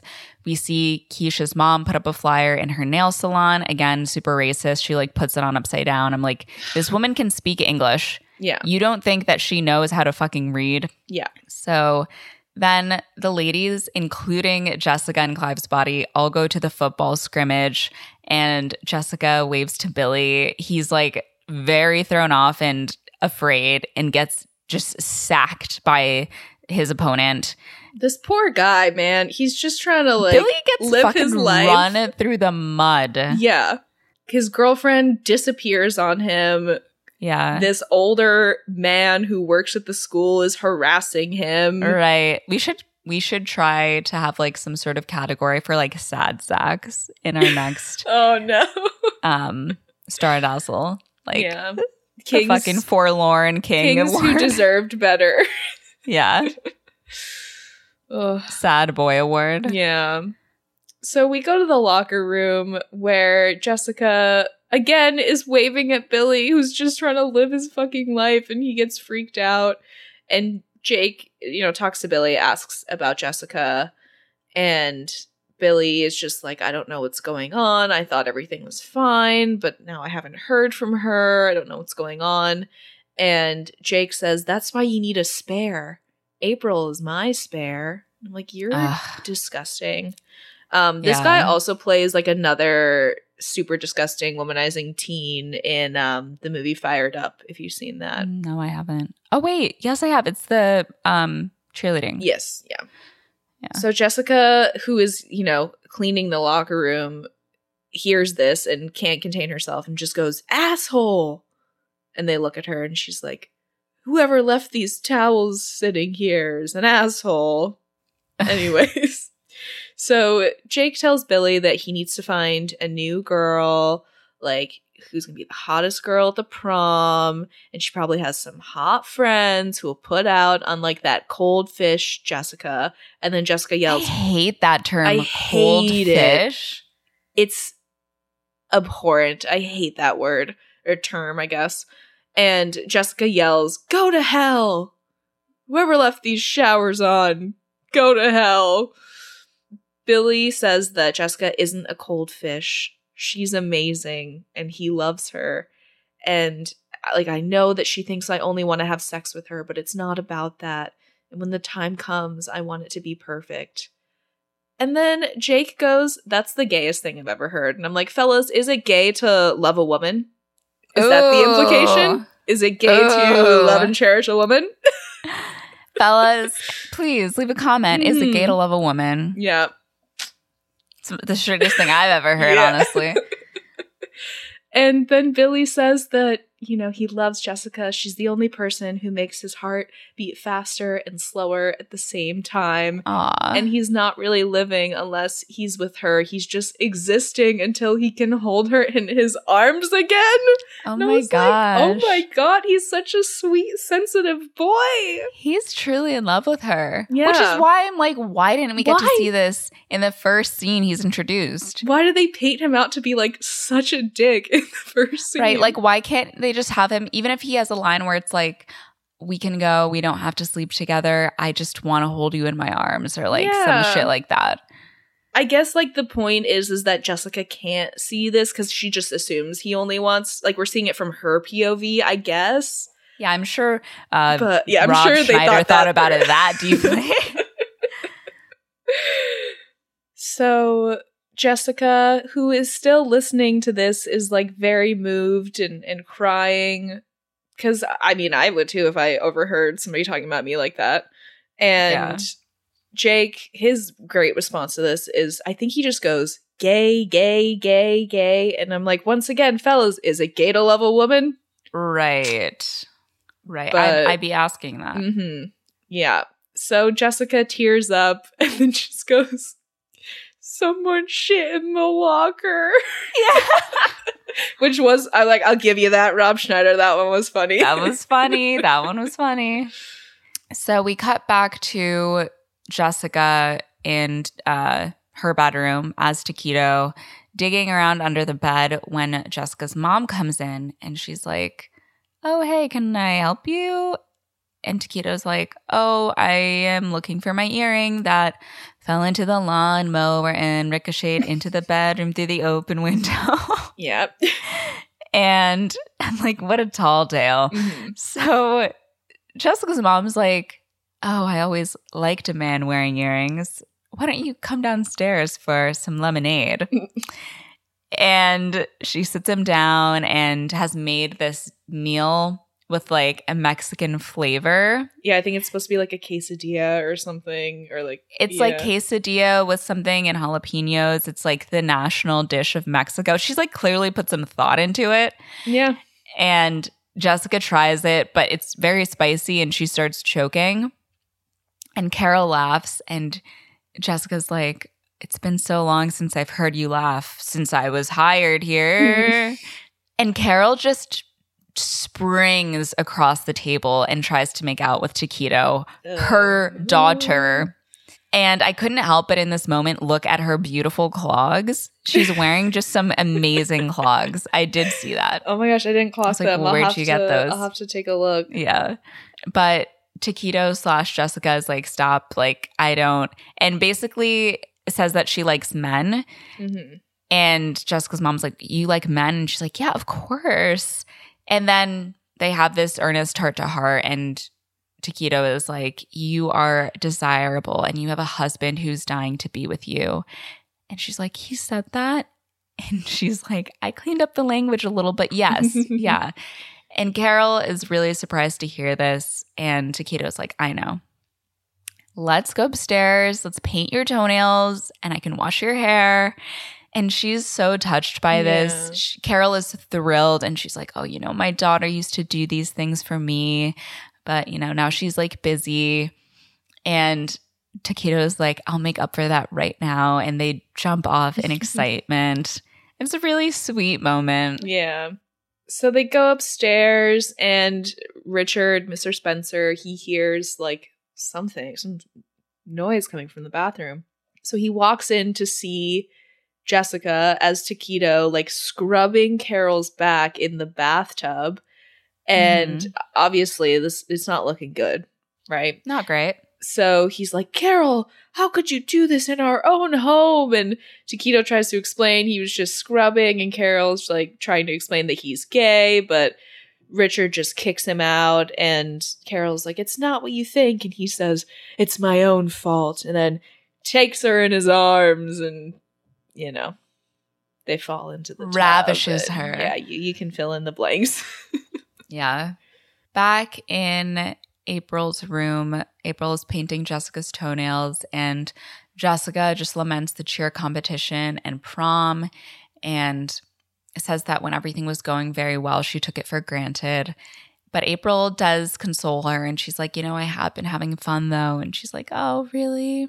Then Jake calls Ugh. April. And he is like, "Hey, I have a half hour before after wrestling. I can either take a shower or come over." Yeah, let me take my sweaty, disgusting Nasty. torso and hang it over you for 30 minutes. disgusting. So April looks dismayed, but looks like she's going to accept the proposition because she feels like she doesn't have any better options. Yeah. But Jessica answers the phone as a man and is like, Hey, Jake, uh, she's with me right now. And she said, My dick is bigger if I fold it in half. like, ha ha, look at me Mm. but it's pretty good. April is clearly like really stoked that she's defending her and it gives her like a boost of confidence. And April is like, I thought I was really in love and asks how you know if you're in love. And Jessica says that she thinks it's when you find someone you can really be yourself with and share anything. And April says, like best friends. And Jessica says, love is when you can't imagine what your life would be like without the other person. When words don't come close to how your heart really feels. And even though it doesn't make sense to other people, you know you're meant to be together. And April continues on saying, and you spend all night thinking about him, and in the morning you've never felt more rested. Oh, and it's like you have to grab onto something because it seems like your whole body's gonna float away. And clearly, April is having some feelings for Jessica. yeah. And April suggests that maybe they go to prom together. Mm. And Jessica's like, oh my God, I love that idea. It's going to make Jake so jealous, which is not why April asked. yeah. So we cut to Billy just crying. Oh my God. in the car listening to this sad, sad music. It's raining outside. Mhm. When he spots Jessica walking down the street in the rain. And he gets out and just professes his love to her. And he's like, I'd do anything for you. And Clive is like, How much money you got on you? And he's like, uh, I, I only have $40. And she's like, Is that your car? And he's like, It's my dad's car. Like, you know this. And he, she's like, Give me the keys, which he does readily. Yeah. She like asks for his name again. And he's like, Jessica, it's me, Billy. Like, and she's like, Take it easy, Bobby. And drives off. But turns around and, And he thinks like, that uh, she's just yeah, messing like with me. she's just messing with me. Fucking almost hits the man Oh before driving off. Poor Billy, dude. I feel so bad. Billy is like really going through the ringer in this. I can movie. only imagine. And it's been like five days. like he's gone through so much in the past five days. Yeah. Emotional roller coaster. Yeah, he's like laying in the on the ground in the rain doing his little like kisses. It's like, oh forget it. Yeah, doing his little So we go to the cheer competition. It's regionals, and they are going up against their rivals, the Foxes. And they're like, oh, she's Hispanic. It's going to be a whole Yeah. like Spanish themed number where like they have roses in their like hair. a, like the Yeah. salsa dancer Yeah. emoji, like embodied or flamenco. I don't even know, to be honest. So that's happening. And the vice principal asks April where Jessica is. And April says, Don't worry, she'll be here. And right on Mhm. cue, in comes Jessica in the mascot uniform. So she has like the the bee head like mask. Yeah. on. the bee mask with the the bee movie, Yeah. um, with like gigantic fake boobs. and this fake giant stinger thing on her ass. yeah, she like looks out into the crowd before the routine where she sees a heartbroken Billy and Jake is like, "Oh, look, look, there's Jessica." I'm like, "How could Mhm. you possibly identify that that is Jessica?" But whatever. And Billy looks at her and Jessica does their little signature kiss arrow thing and he does it back and he's like, "She does love me." So Aw. things are looking up for Billy for one brief moment. for but a bit, for Yeah. but a tiny fleeting moment. for about two minutes and 30 seconds, the length of this Mhm. routine. So the honeybees perform. We also see that Hildenberg and is like in the she's in the squad now yeah, fully and like Eden is cheering them on. Their routine is great. Like Jessica is fucking breakdancing and yeah, doing all these stunts because you can only do that when you're in a man's body according to this film Mhm. at the end of the routine, like Jessica is on top of the pyramid, but she does lose her balance and the mascot head falls off and reveals Uh, Clive's face. Um, Billy immediately throws up on the ground because does throw up. this adult man is stalking him, clearly. he throws up out of like disgust and Yeah. anxiety. yes. Poor boy. He's really going through it. So, at the end of the competition, the judge tells the crowd that according to the rule book, school employees are allowed to be mascots. So, the honeybees Amen to that. win regionals. Whoa. Very exciting. They all hug the foxes. Bianca pissed off. Jessica looks over at Billy, who's leaving, but what does she see? Bianca going up to this poor, sad boy and vulnerable man. yeah, comforting him, flirting with him, and Billy looks back sadly at Clive as he walks away with Bianca. Yeah. I did like that they won regionals. Like I Yeah. did think it was clever. Yeah. So back at home, Hildenberg is practicing, I think she's like a flute or clarinet, and she's having a little snack um, and sees a news story about the hot chick bandit, a beautiful woman who has been luring men into alleyways and beating them up and stealing their money. Oh yeah, she's eating a sandwich. It looks really good because I remember being Yeah. like, "That sandwich looks great."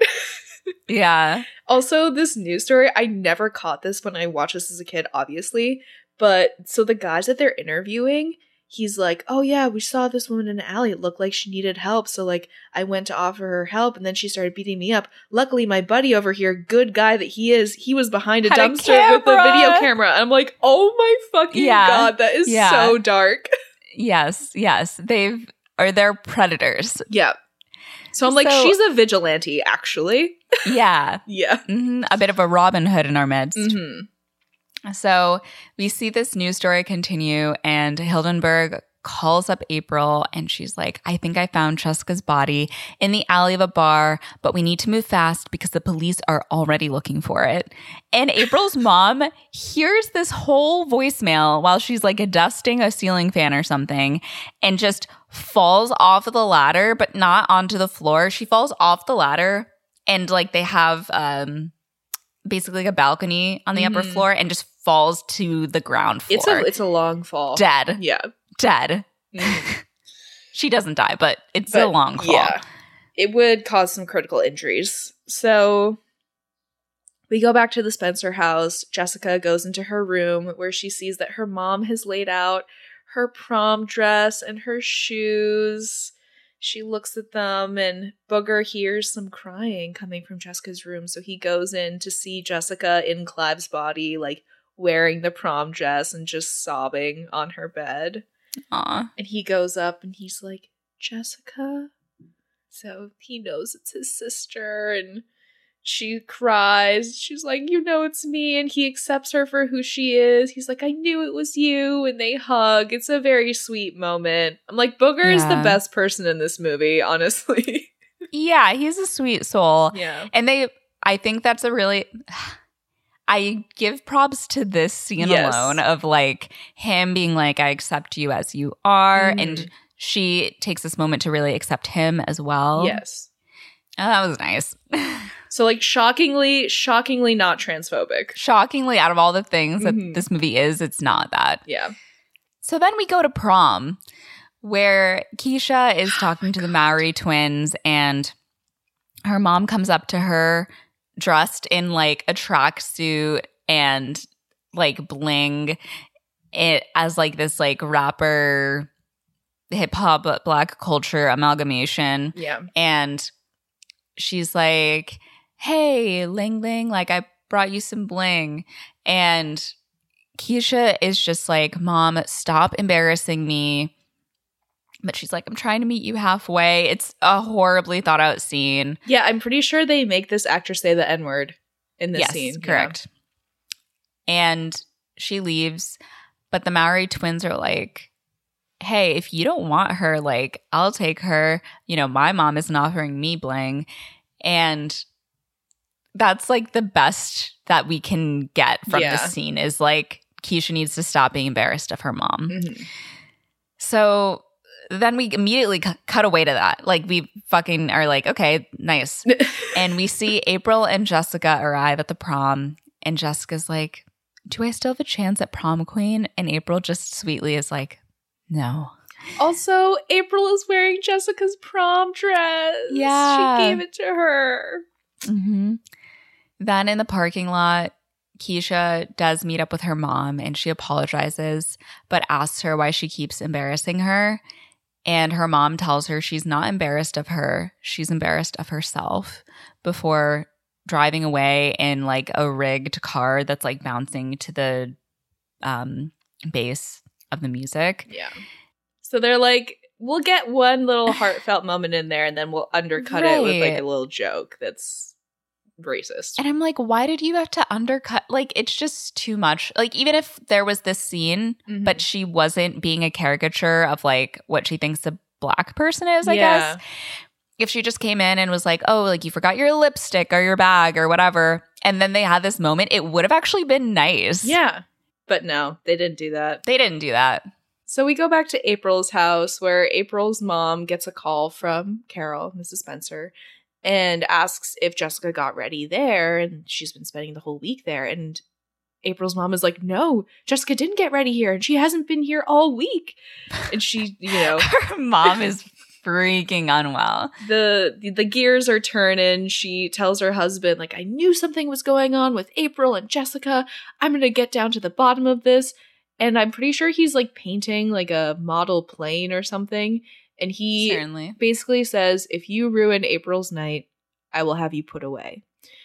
And April's mom is like, fine, I'll do it myself. So she gets in her car, guns it down the driveway, immediately crashes into a mail truck Immediate. She Yeah. like vrooms it back down the driveway. into the truck. So yeah. yeah. Oh my God. So back at prom, Jessica brings April outside and she's like, We're in the perfect spot. Jake will pass right by here and he'll be super jealous. But April tells her she thinks, Well, let's just do the scene, shall we? All right. Who do you want to be? Uh, I don't know. I'll be April. Okay. I think this is a good spot. Jake's got to come right by here. I really don't care about Jake anymore. You shouldn't. He's a jerk.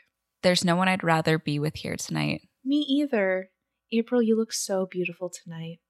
No one has ever been there for me like you have. You've always been there for me. Any guy would be so lucky to have you as their girlfriend. And I should know, I've been a guy for almost a week now. And in that time, you've been such a good friend to me. And I don't know how I could ever thank you.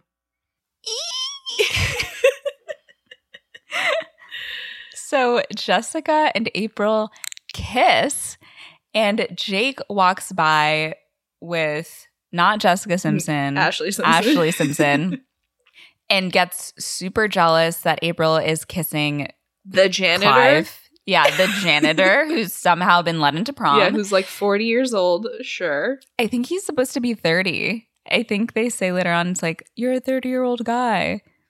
Billy says That's that. a rough that's a rough 30. yeah, yeah, for sure. So afterwards, April, well, they kiss. He gets jealous. And then Jessica says something like, I'm so lesbian right now. And April kisses Jessica again and confesses her love for her. And Jessica's like, April, you don't need me or any guy to make you feel beautiful or special. You're the greatest girl in the whole world. You're all you need. And April's like, I can't help it. And they hug. And that's when the vice principal sees Jessica, checks the printout of the mugshot that she got earlier. Oh yeah, because the basically the background check came back like this is a criminal. Yes. right. And she like runs inside. And Jessica asks April if they're not going to let this get in the way of their friendship. And then spots Billy with Bianca. Again, there's not really any like homophobia here. There's no she's just like yeah, it's a really sweet moment. she's just like, oh, I don't feel the same way, and like, you're great. We're, we'll still be besties. It's all good. Right. Yeah. So she says if she's stuck like this, then Billy will just have to accept her as she is a man. Meanwhile, Eden tells Lulu that she thinks she knows who's in Jessica's body, and Hildenberg comes in and she's like, and I think I know where we can find her. So they decide to make a little plan, and Hildenberg goes back inside and tries to distract Vice Principal Marjorie and the police from arresting Clive slash Jessica. Yeah, by distract, it's just dance in their way so they can't get Yeah. past you. Throw her butt in her vice principal's face. Yeah, throw that ass Pretty in a circle and Yeah, throw that ass in a circle. so, meanwhile, outside, Jessica goes to confront Billy and tells him, I am Jessica. And I think that Bianca tries to be like, get away from my man. And Jessica, like, headbutts her and knocks her out. Just immediately Yeah. knocks her out. I'm like, cool, more violence against women. Love. Um, so she keeps trying to convince Billy and says, I know, like, if I touch you there, it'll make your whole leg tingle. And he's really freaked out, obviously. And she's like, Remember, after like you won this game, we went behind the scoreboard. And then she like whispers into his ear everything that they did. And he's like, What the fuck is going on? Yeah. And she's like, just close your eyes and you'll know it's me. And Billy, like, is on the verge of tears and he does close his eyes. And Jessica is about to go in and kiss him, but Mhm. he's like, no, I can't do it. Like, this is too much. Cause, like, I don't blame him for not believing in magic. like, right. But even if he did believe in magic, it's like he is not attracted to her anymore, yeah. which isn't the sole basis, uh, the reason why you should date someone, but it is part of the reason he's attracted to her. Right. And also, this is an adult man. He's a teenager. It's weird on a lot of Yeah. levels. Yeah. So I don't think it's fair for anyone to be like, well, Billy's just homophobic. Right. No. It's not that at all. And he never says anything about like no. that. He's just like, I cannot do this. Like, Yeah. this isn't it. hmm So Billy runs off, and all the girls leave to find Jessica's body. And we see Jessica's family getting into a police car to go and find Jessica because they probably saw her on the news, uh, including Booger in heels. And I think the dad is like, oh, if you're going to wear the heels, make sure you can walk in them or something like that. So they're chill with it. Yeah. He's like shuffling away. Yeah. Um, so we cut to a strip club and Jessica as or like Jessica's body, Clive, right? yeah. Clive inside, is on the pole doing, you know, working. And the ladies confront her and she sees Clive, like her body, and tries to run away. But the other ladies like stop her on the stage. And Clive and Jessica sit down. And Jessica's like, I want my body back. And they talk and she's like oh i'll make you a deal. Like let me work tonight. Like let me just make at least $500 and then you know we can switch back and i can borrow it on weekends to pay off some gambling debt. Mm. And jessica leans over and just strangles her and the bouncer comes over and is like whoa whoa whoa no strangling. Like look at the sign. And we cut over to the sign it's like no strangling the dancers Mhm. he's like don't do it again or you're out of here. So again violence against women. Love. love living laughing violence against women. So then who walks into the strip club but Jake and Billy because i don't even know why they're there I guess Jake is just like, I want to go to a strip club because his date like left him because he spilled his drink all over Ashlee Simpson, and she was like, ah. And obviously Bianca is Sure. fucking knocked out somewhere, um, left for dead, and they went to a strip club. So Billy's like, I'm gonna go to the bathroom, and Jake sits down at like one of the tables and s- sees, you know, a stripper across the way. So he's like, Hey, sweetheart. She turns around, it's Jessica, and he's like, Holy shit, Jessica, like this is where you've been? I want to dance from you. So Jessica, aka Clive, this is Clive that's doing this, like gets up, starts dancing for Jake. yeah Meanwhile, we cut over to Adam Sandler, who is at this strip club uh, talking to a stripper. He asks where she keeps her weed, and she whispers in his ear, and he's like, Oh, cool. I don't have one of those. So, presumably, it's her vagina where she's keeping her Mhm. weed. that was a really necessary scene i Mhm. think Nature's to bring his character back Yeah. in yeah nature's pocket it's funny when they did it on broad city yeah, but it's, it's not funny it was- here. yeah it's not funny here Yeah. Meanwhile, Jessica puts the earrings in, and well, as she's like about to put the earring in, she sees April like teary eyed over losing Spence, which is the Aw. the name that Jessica has been going by. And it is really sad because once again, like April has never been treated well by a man. And like this is the first time that she's had any sort of relationship with somebody who looks like a man who has treated her like a person and like cared about her and Yeah. been respectful. So of course it makes sense that she would develop these feelings because she gets Mhm. treated like shit. But It's so hard for teenage girls to be respected because Yeah. it's like in like socially amongst people at school, like you want to be perceived as beautiful and like obviously also intelligent, but like it's there's a social currency to it. Yeah. right. And so you want to be perceived as like beautiful, but then guys who are like horny and stupid are like, oh yeah, like she's hot. But then adult men also don't respect you because you're a teenager. Mhm. and they doubly don't respect you because a lot of men have trouble respecting women in general. Yeah. And then it's like it feels like as a, a teenager, as a woman, like you're just fucked. Yeah. There's no winning. Yeah. Yeah. So she's very teary eyed and she says, Goodbye, Spence. We'll always be best friends forever. And April puts Mhm. the other earring in Jessica's ear. Then who comes into the strip club? But Jessica's parents and Booger with the Mhm. police. And they run into Billy as he's coming out of the bathroom. And he's like, Oh, hello, Mr. and Mrs. Spencer. Booger, good to see you. And they're just staring at him. And he looks around. He goes, This isn't the prom.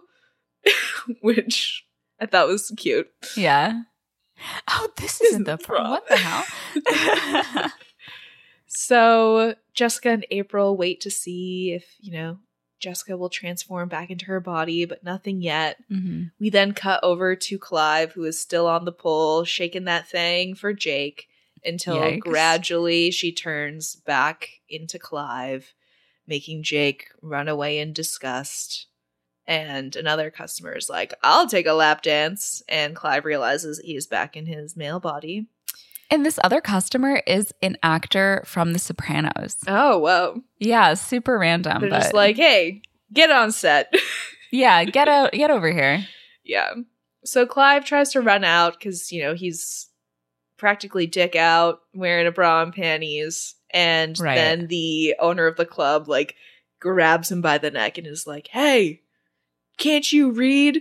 Monday night is gay night. And we look over at the neon sign on the wall saying, Monday night is gay night. Yeah, surprisingly, again, no one's homophobic. Yeah, very inclusive strip club that we have going on here.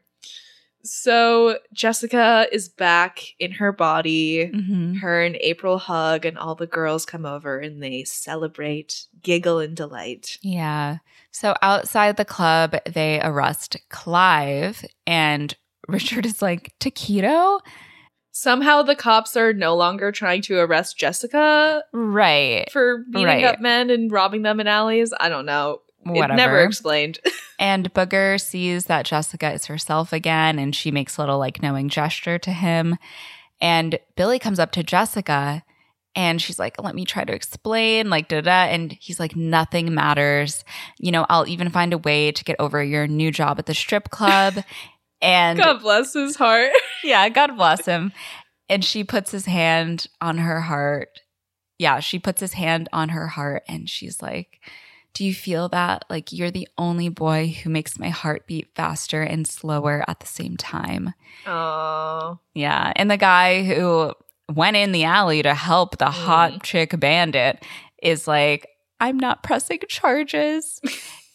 and April and Clive make eye contact. And I'm like, April, April. dear God, woman, Get away from him. please.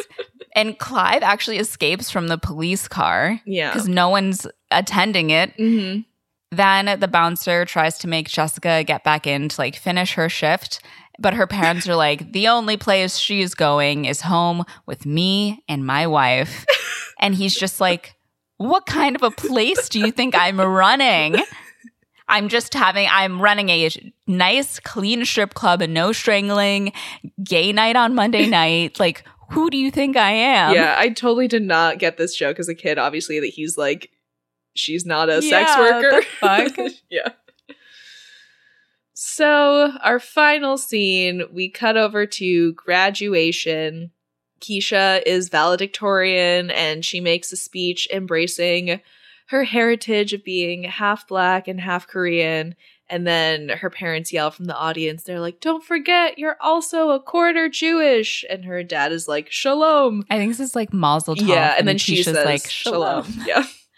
so they threw that in there.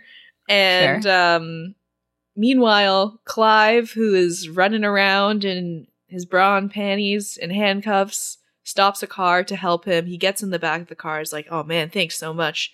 Who's the driver? The bartender from Instant Tang. yeah. And he shoots Clive a smile and locks the door, and we drive away. And who knows? The end. Who knows what happens, but the implication is looking a little predatory. Certainly. Yeah. And uh yeah, that's the hot chick. That's the hot chick. Wow. So many things are wrong with this film. Mhm. And at the end of the day, too, like Scary Movie is also just like a super brazen film, but it's Right. funny. yeah.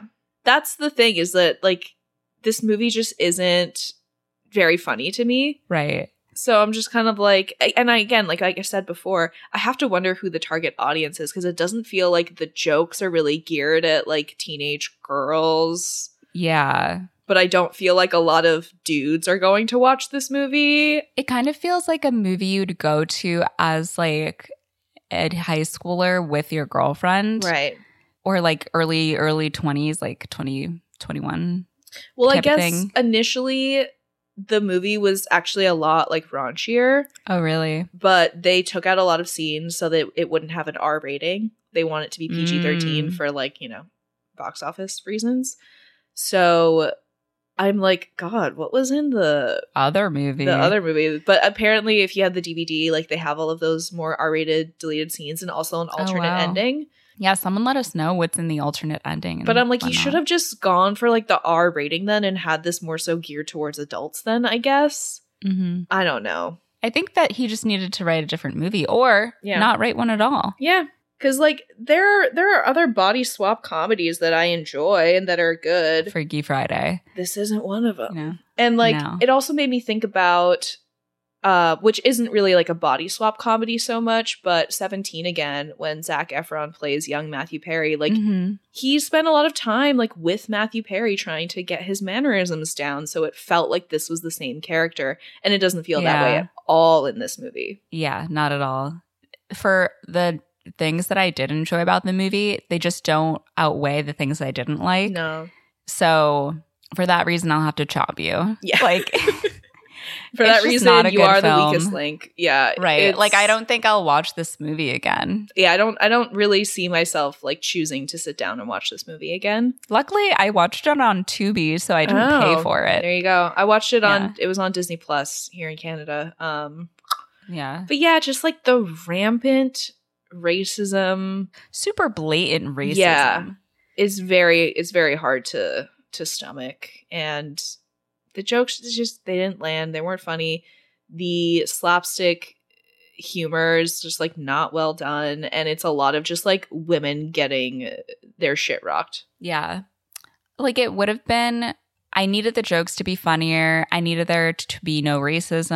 Mhm. The touching parts needed to be more apparent. Mhm. Like there's just too many again, too many things wrong with it. I just and the acting wasn't strong. Anna Faris, amazing job. I loved the posse of friends. Yeah. But like Rob Schneider shouldn't have been the lead. No. Like I even feel like if it was um An- Andy Samberg, oh my goodness. Mhm. Adam Sandler. Yes, Adam Sandler would have been a better lead. Yeah. I I agree for sure. Yeah. Just it wasn't it wasn't it for me. Wasn't it for me either. But I'm glad we covered it. Yeah.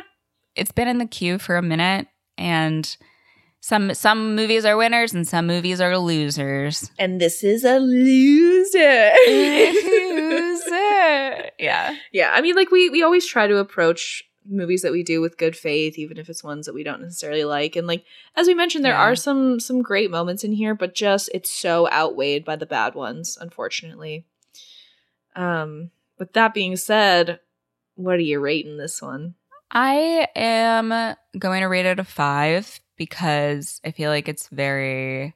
No, I'll give it a four actually Yeah. because it did the negatives for me outweighed the positives, and I'll I'm giving it like a four because of Anna Faris. Um, I liked the touching parts between Jessica and Booger. Mm-hmm. I thought those were nice scenes. And I did love like the posse, like the general idea of the movie sounds good, but in practice, the way it was made is bad. Yeah, the execution wasn't it. right, Um, right. Yeah, I was gonna give it like a three point five four, and similarly, like my my positive points go to Anna Faris to Billy. Honestly, I really Yeah, he was- Matthew Lawrence did a good job. He was good. I just feel so bad for his character. What a tumultuous week of his life. But yeah, there was just so many things that didn't land or that were just super fucked up Mhm. that I couldn't give it higher than a four. Yeah, I hear you. Well, Well, if you did want to watch this movie Yes. in the US, you can watch it on Tubi for free with ads. Yep, or you can watch it on Disney Plus here in Canada. We hope that you enjoyed this episode. If you want Mhm. a little more from us and maybe like a better movie to watch, you can head over to our Patreon where we did Bend It Like Beckham this month. Yeah, you can satiate uh, your good movie desire over Mhm. there. Yes. Until next week. and if you want a little extra content from us, you can always follow us on Instagram at Movies That Raised Us. You can follow us on Twitter at MTRU underscore pod. You can follow us on TikTok at Movies That Raised Us Pod, and you can always send us a good old fashioned email at movies that raised us at gmail.com. And we will see you next week for another movie. I'm Mo. And I'm Christina, and our theme song is by Garrett Schmidt. Bye. Bye.